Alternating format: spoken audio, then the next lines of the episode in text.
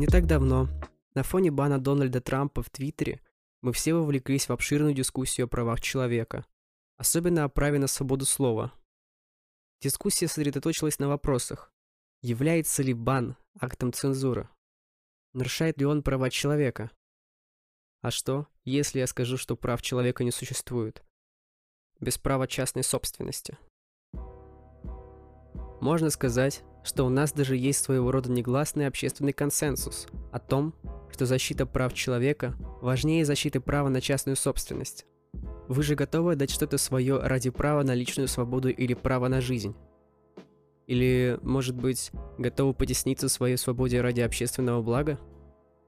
Как пример, знакомая нам по пандемии ситуация обмена свободы на безопасность, личную или государственную. Таким образом и происходит искусственное отделение прав собственности от прав человека. А вот либертарианцы убеждены, что эти права неразрывно связаны и не могут существовать друг без друга. Более того, не существует прав человека, которые не были бы правами собственности. Все остальные права могут быть сведены к праву собственности – которое в некотором роде единственное является абсолютным. Есть два смысла, в которых право человека сводимы, идентичны правам собственности. Первый. Права собственности могут быть только у людей. Второе. Право на свободу и жизнь – это тоже право человека на собственность, только по отношению к самому себе. А право человека теряет свою конкретность и ясность, становится бесплотными абстракциями, если не опираются на право частной собственности. Если у человека есть право на жизнь, то из этого следует, что у него должно быть где жить. Короче говоря, чтобы поддерживать права человека, необходимы также права собственности на часть материального мира, в котором они будут реализовываться. Без подкрепления прав собственностью, их наличие становится насмешкой. Если вся газета будет принадлежать правительству, и оно решит не давать его кому-либо, то что стоит свобода печати – Чем больше мы сосредотачиваемся на абстрактных, исключительно человеческих правах, чем больше нарастает конфликт между ними и правами собственности, тем больше мы обретаем убежденность в том, что никакие права не могут быть абсолютными, что они всегда несут относительный характер и обязаны уступить общественному благу в случае конфронтации с ним. Может быть, вы даже сталкивались с утверждением, что свобода слова не дает вам права кричать «пожар» в переполненном театре – у этой фразы есть своя история.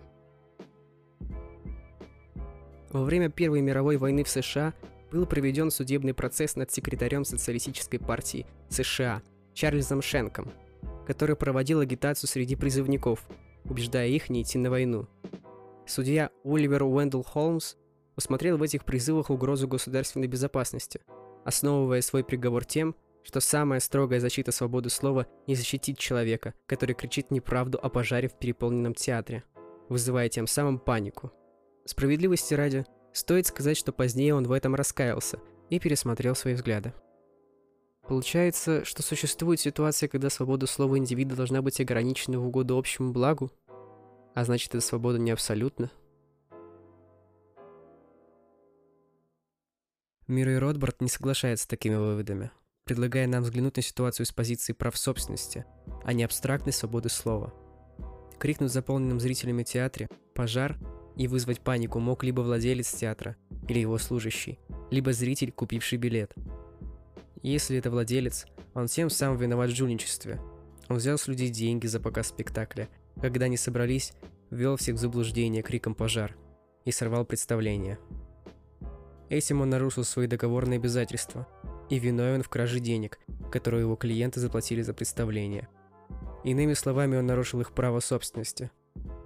А теперь предположим, что панику устроил не владелец, а один из зрителей. В этом случае он нарушил право собственности владельца театра, а также других зрителей, заплативших за представление. В качестве зрителя он был допущен в театр на определенных условиях, включающих в себя обязательство не причинять вреда ничьей собственности и не срывать представление. Его злобная выходка таким образом представляет собой нарушение прав собственности владельца театра и других зрителей. Получается, что нам нет необходимости ограничивать свободу слова как таковую, потому что проблема лежит в другой плоскости. Обманщик, крикнувший пожар в заполненном театре, действительно преступник, но не потому, что вышел за границы свободы слова, которая должна быть разумно ограничена для защиты интересов общества, а потому, что он явно и беспардонно нарушил права собственности других людей. Можно привести другой пример, который использует французский политический теоретик Бертран де Жувенель.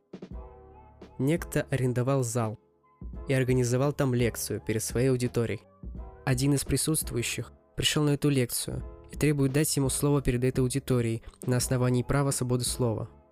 Должен ли первый предоставить ему слово? Рассматриваемая с позиции свободы слова, ситуация кажется неразрешимой, но до тех пор, пока мы не сменим угол обзора. Свобода слова предлагает возможность говорить все, что угодно, но мы забываем уточнить то, где мы это говорим.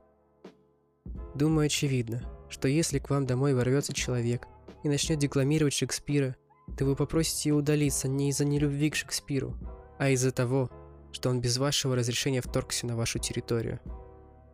Свобода слова не может быть основанием для проникновения в ваш дом. Фактически, нет права на свободу слова.